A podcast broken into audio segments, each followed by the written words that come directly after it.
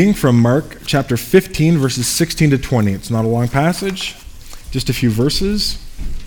I'll read it and then I'll give some context and we'll walk through it. Gospel of Mark chapter 15, verses 16 to 20. The soldiers led Jesus away into the palace, that is the praetorium, and called together the whole company of soldiers. And they put a purple robe on him. And then they twisted together a crown of thorns and set it on him. And they began to call out to him, Hail, King of the Jews! And again and again they struck him on the head with a staff and spit on him. Falling on their knees, they paid homage to him. And when they had mocked him, they took off the purple robe and put on his own clothes. And then they led him out to crucify him. So, this is a heavy passage. We are moving through Mark's gospel. We're in the final few chapters. And we're seeking to understand the nature of the love that makes the kind of transformation that Lynn spoke to possible. The account today occurs on what we think of now as Good Friday. It's uh, Friday morning, the day of Jesus' crucifixion. Jesus has faced false accusations from the religious leaders. He's been handed over to the kind of the Roman powers, and Pilate, acting as the governor, of, has kind of sentenced him to death. We talked about the exchange with Barabbas uh, last time we were in Mark. So let's pick it up in verse 16. The soldiers led Jesus away into the praetorium and called together the whole company of soldiers. I think this is actually really important to try and visualize in your mind's eye. Sometimes when we think of the soldiers around Jesus, often it's depicted in paintings, maybe just a few around Jesus, like a collection.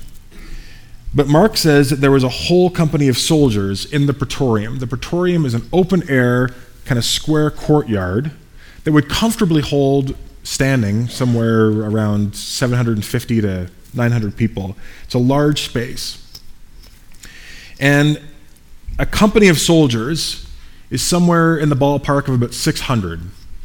So this is a pretty big spectacle. If you try and imagine in your mind's eye, and, and the, the equivalent for us might be sort of like at a hockey rink. If you were at a hockey rink and all around the rink the seats were filled, and then at one end of the rink, um, you had Jesus and a small collection of soldiers who were playing out what's happening here. But then on the floor, there are uh, regiments and legions of soldiers set up the, the whole thing is designed to look like a mock coronation. It's supposed to be an intentional visual degradation that, uh, of Jesus, towards Jesus, but it's meant to mirror what Rome did when Roman emperors were crowned. You'd have a company of soldiers that would come together that people would see. There'd be certain um, rituals that would play out. And at the end of the ceremony, you kind of end with this celebration of Hail Caesar as a acknowledgement that Caesar is Lord, that Caesar is King, that Caesar is Savior. Caesar, Caesar brings the great peace, the Pax Romana, and he does it through the violent means of shedding the blood of his enemies. So, in your mind's eye, this will be helpful, I think, to understand and to feel the emotional weight of this passage, to picture that this is a very public, very large spectacle. What's been unfolding in Mark is something that Jesus predicted would happen. Earlier in Mark chapter 10, Jesus tells his disciples, We're going to go up to Jerusalem, and the Son of Man is going to be betrayed by the chief priests and the teachers of the law, and they will condemn him to death, and they're going to hand him over to the Gentiles, who will mock him and spit on him and flog him and kill him and three days later, he will rise. Now, we actually don't get a reference in Mark to the flogging that Jesus speaks to. we won't get a reference in Mark 15 to the flogging that Jesus speaks to in Mark 10. But it likely happened somewhere in between um, Jesus being handed over to be crucified by Pilate in the exchange with Barabbas, and now the spectacle being set up. Uh, commentaries and floggings were kind of done at different times during the lead up to a crucifixion, but most of the commentators on Mark say by this point in the narrative, um, the flogging has already taken place. But that's important to, to pause on because um, that's, those are some details that you don't want to rush through. Um, prisoners were customarily flogged. You, you would you'd bind them to a pillar or a post, and you'd give them whips or strokes with a flagellum. And I have a picture of one up here, and this is an artist obviously rendering, but they were um, makeshift uh, whips that had different animal bones, pieces of metal. Some that were uh, fairly uh, advanced had, uh, at the end, they had little balls that had uh, grooves cut out from, metal balls that had grooves cut out from under them to act as kind of hooks and spikes. So it was kind of a lash. And, uh, you know, essentially what would happen is uh, the prisoner is bound to a, a, a post and their back is exposed. And then a soldier is going to take the flagellum and they're going to not really whip the back because that's not really um, an accurate depiction of what happened because it's not a snap and a breaking of skin. It's more of a when the flagellum hits the, uh, especially the end the end points, right? The the lead parts, bone. They're meant to embed in the in the skin. They're actually meant to dig in, and then you pull down. And so it kind of creates over time uh, the flesh of the back pr- being mangled into kind of like bloody ribbons. And it was so um, graphic and so cruel that there, we have a record of a Roman historian named Suetonius who said that even the Roman Emperor Domitian, who was singled out in Roman hi- history as a particularly cruel emperor, even Domitian was said to have abhorred the practice. He didn't like it, it, st- it turned his stomach. So this flogging has already happened. And we likely pick up the narrative in verse 17. In front of all these people, this big regiment, this spectacle of a coronation. They put a purple robe on him, Jesus, and then they twisted together a crown of thorns and set it on him. And they began to call out to him and said, Hail, King of the Jews! So, three things that Mark notes the purple robe and the crown of thorns, and this mocking uh, pronouncement, this mocking proclamation. So, the purple robe, we know in, in much of history, but certainly in the Roman world, purple was a color worn by emperors. When someone was becoming an emperor, you would put a pur- purple robe on them. And so that was a sign of the emperor's royalty. And so, in putting a purple robe on Jesus, there's a not so subtle mocking of his royalty, this royal anointed Messiah that comes from this royal lineage of David, is very intentionally making fun of that. The crown of thorns, um, this can kind of go either way. A lot of us associate the crown of thorns as an instrument primarily of torture.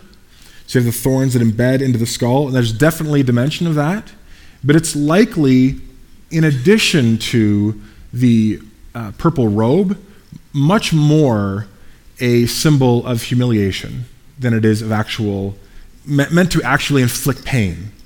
And the thinking is, if we go to, um, let's go to the next slide, Greg. Sorry, next. Okay, so there's the purple robe. If we go to the next slide, um, one of the things you'll see is a laurel wreath around um, most depictions of Roman emperors. And those were called diadems. And it was kind of a crown, but um, they were meant to signify in pointing out, or when the uh, when the leaves or laurels were were bound out, they were meant to, to kind of look like a the rays of the sun. And the idea was that the emperor, in being crowned emperor, was connected to divinity. Early on, it was that the emperor of Rome was blessed by the gods, and this crown was meant to symbolize kind of divine enlightenment and, div- and divine validation of the emperor's rule. But eventually, the emperors began to say, well, actually, I'm a god too. And so the crown became a, a, a visual symbol of the emperor claiming divine status. And so, with, certainly within Jesus' lifetime, you have these coins appearing that talk about Caesar being Lord and Savior and Lord over all and the Son of God or the Son of the gods. so, in putting a crown of thorns on Jesus' head, I think you can certainly make the argument that this is much more to belittle and to demean Jesus. It's a mockery of his divinity. The Roman emperor is genuinely connected to the divine and to the gods. Obviously, he's, he's, on, he's on the throne, he's, on, he's in power. And we're, we're, but we're here today to celebrate this king, this divine Son of God. So let's give him a crown. And in this kind of cruel mockery, right? Like the thorns stick out, and it's kind of this twisted commentary on um, just that is just making complete uh, mockery of any of the claims to authority that he or his followers have laid at Jesus' feet. So it's a mockery of his divinity. And then, Hail, King of the Jews. And these words echo the salutation given to the emperor, Ave Caesar, Hail Caesar. It's a way of saying, yes, we agree. It, it's, it's a uh, Roman way of saying amen, in a sense. Caesar is king, Caesar is Lord, Ave Caesar. But they say to Jesus, Hail, not Caesar, Hail, King of the Jews. So there's kind of a double mockery here. One is that you're obviously not a king, it's a kind of a mockery of his kingdom. Because while Caesar is Caesar and Lord over all the earth, um, in a sense, they're saying, Rome is saying, okay, Jesus, we'll give you this. You can, you can be the king. You can be this beaten, broken, loser king of the Jews who were already in subjugation to Rome. So it was kind of a double insult, both directly to Jesus, obviously, but also to the Jewish people. That you can say whatever you want about your God as king, and you've had these different insurrectionists that have kind of jumped up and said, I'm the Messiah, I'm going to establish God's kingdom. No. You, any kingdom that you're a part of is under the umbrella of Rome and under the authority of Rome. And so, in these three acts the purple robe, the crown of thorns, hailing Jesus as King of the Jews they're making mockery of Jesus' royalty. They're making mockery of his divinity. They're making mockery of his kingdom, ultimately his whole power. In verse 19, it says, Again and again, they struck him on the head, they spit on him. I mean, imagine. I don't know how many people here have been um, kind of bullied or physically assaulted that is, a, that is a, one of the worst feelings in the world, that kind of profound powerlessness. Now, if that has been public, or even been seen by a few other people, there's another layer of shame that's attached to that kind of humiliation. And so, on one level, try and imagine yourself being on the receiving end of this kind of overt, intentional, strategic, malicious, condemnatory mockery. We don't know how long this goes on for. I mean, they're definitely not gathering soldiers in the hundreds to just do something for two minutes and then we're done. So we don't know how long this plays out for. But even, even if this whole thing lasts for somewhere around a half an hour, right, that, that feels like an eternity. In Matthew 27, it says that the same cane or rod that they used to strike Jesus, they eventually put it in his hand in, as, a, as kind of a mockery of a scepter. Look at this great king. So they give him all the, the, um, the accoutrements, all the, all the decoration of authority. But it's obviously meant to be uh, a complete derision, complete humiliation. So imagine that scene 600 soldiers. Oh, and then here's another powerful one. When they do Hail, King of the Jews, likely, and again, commentaries are split, but I'll go with it because it makes for a more powerful image. Likely, those soldiers kneel they probably kneel in fake homage, right? Oh, hail, King of the Jews, what a great king. We stand before your glory.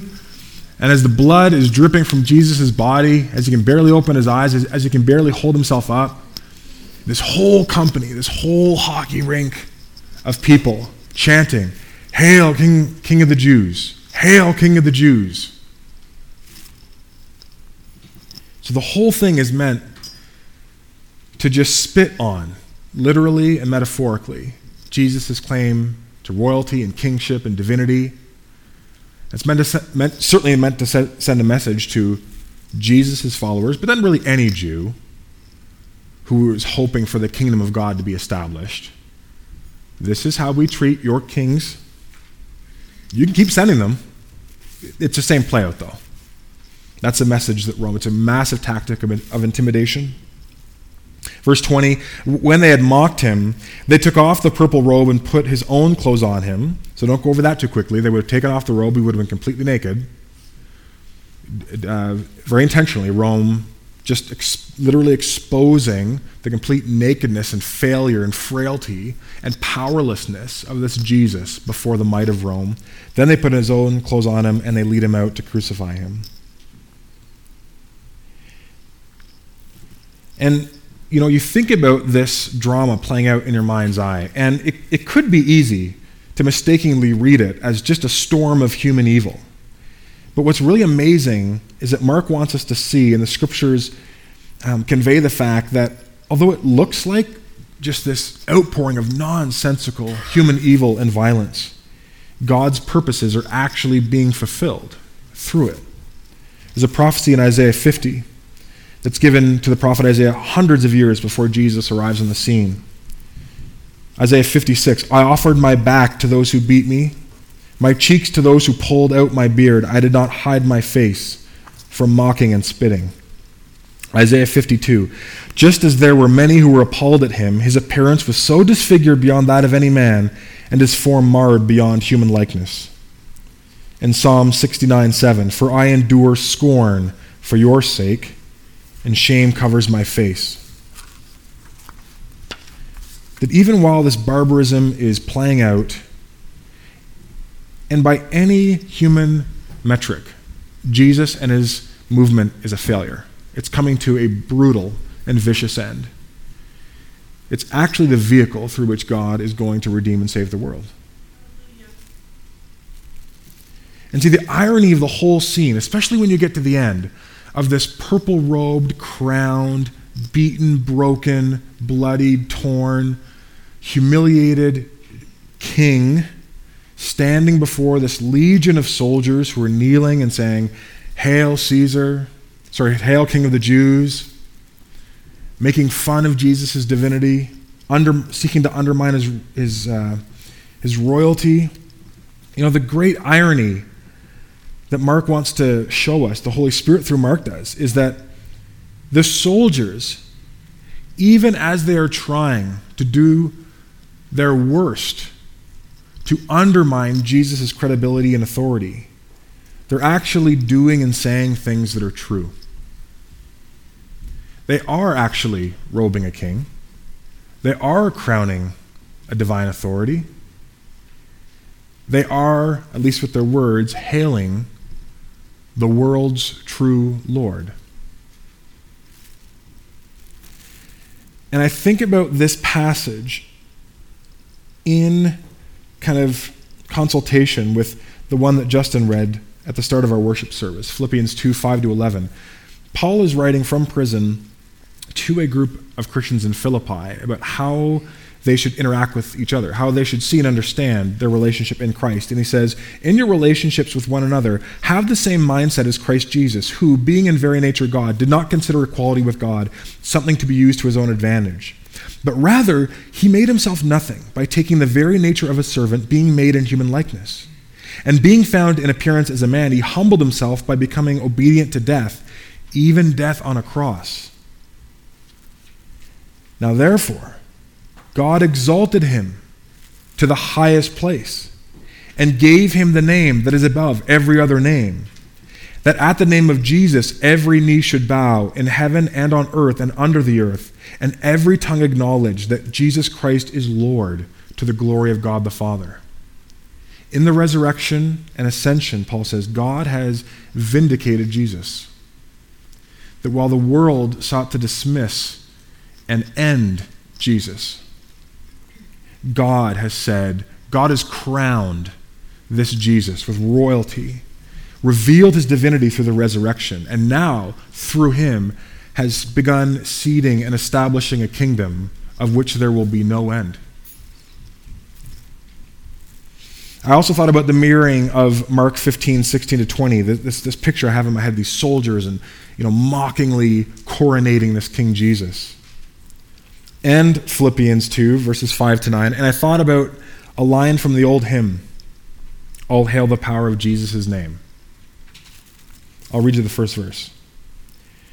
All hail the power of Jesus' name.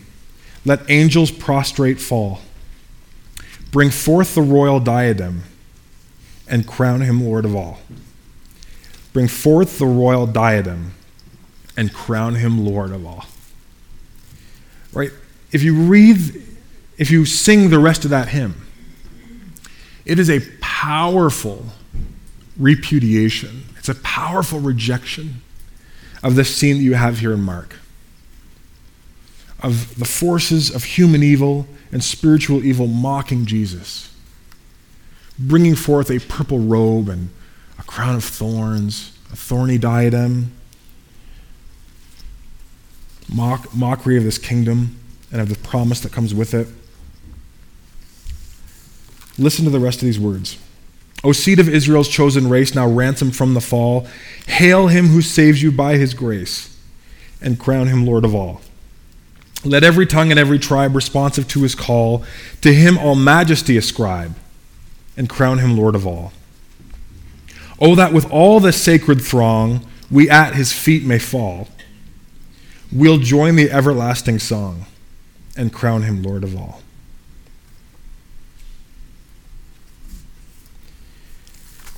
I thought about that image and that song a lot. I sang it a lot this week, different renditions of it. And something unexpected happened when I did as I reflected on this passage. And it's something I want to point out here because it was something that I think God brought to mind. There is a, there is a great danger in mocking a true king. There's a great danger in mocking a true king. If someone just proclaims themselves to be a king or authority, you can dismiss them. And if they're actually if they're if they're not a king or a queen, there's of no consequence, right?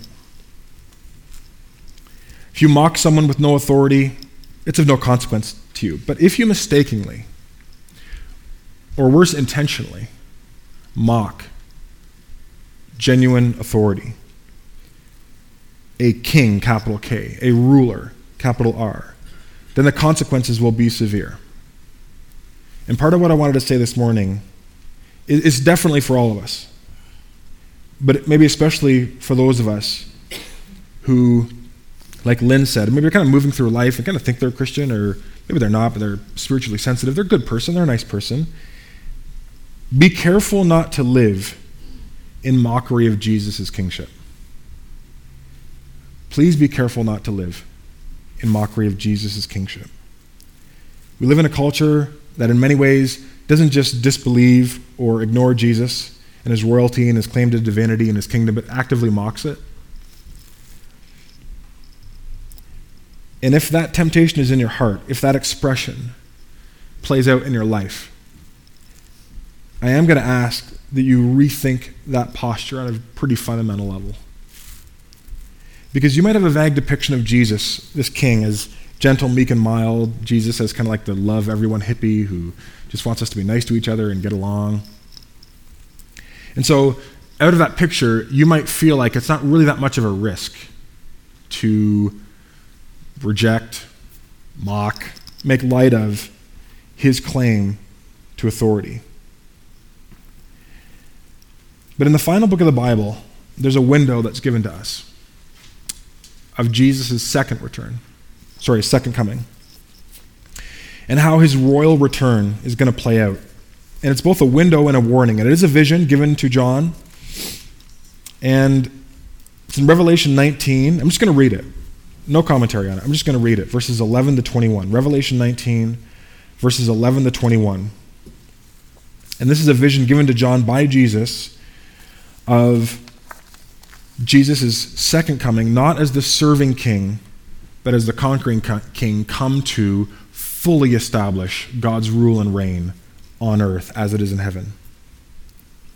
Verse 11 I saw heaven standing open, and there before me was a white horse, whose rider is called Faithful and True. With justice he judges and makes war. His eyes are like blazing fire, and on his head are many crowns. He has a name written on them that no one knows but himself. He is dressed in a robe dipped in blood, and his name is the Word of God. The armies of heaven were following him, riding on white horses and dressed in fine linen, white and clean. And out of his mouth comes a sharp sword with which to strike down the nations. He will rule them with an iron scepter. He treads the winepress of the fury of the wrath of God Almighty. On his robe and on his thigh, he has this name written King of Kings and Lord of Lords. And I saw an angel standing in the sun, who cried in a loud voice to all the birds flying in midair Come, gather together for the great supper of God, so that you may eat the flesh of kings and generals and mighty men and horses and their riders, and the flesh of all people, free and slave, great and small. And then I saw the beast and the kings of the earth and their armies gathered together to make war against the rider on the horse and his army. But the beast was captured and with him the false prophet who had performed the miraculous signs on his behalf. And with these signs he had deluded those who had received the mark of the beast and worshipped his image. The two of them were thrown alive into the fiery lake of burning sulfur. And the rest of them were killed with the sword that came out of the mouth of the rider on the horse. And all the birds gorged themselves on their flesh. Now, Revelation 19 is apocalyptic literature, meaning there's no Christian throughout history has uh, advised us to read apocalyptic literature in a direct, um, literal way. That this is exactly how things are going to play out. But what apocalyptic literature is designed to do is to turn up the volume and the color intensity, and um, in order to make clear a truth that that might be lost on us if we just said Jesus is coming back to judge the living and the dead and establish himself as king. And then read our own pictures of what that might look like into it. This is clearly a window into Jesus' return, but it's also a warning that he comes to abolish those who have stood against him.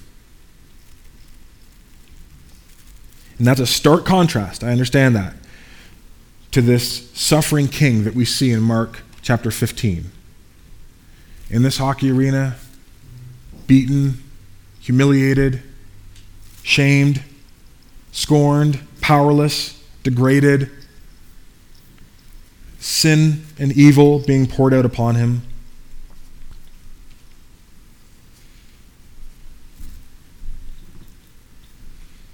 The more I study this passage, the more I'm convinced that the crown of thorns is probably meant to symbolize mockery rather than be used as an instrument of torture.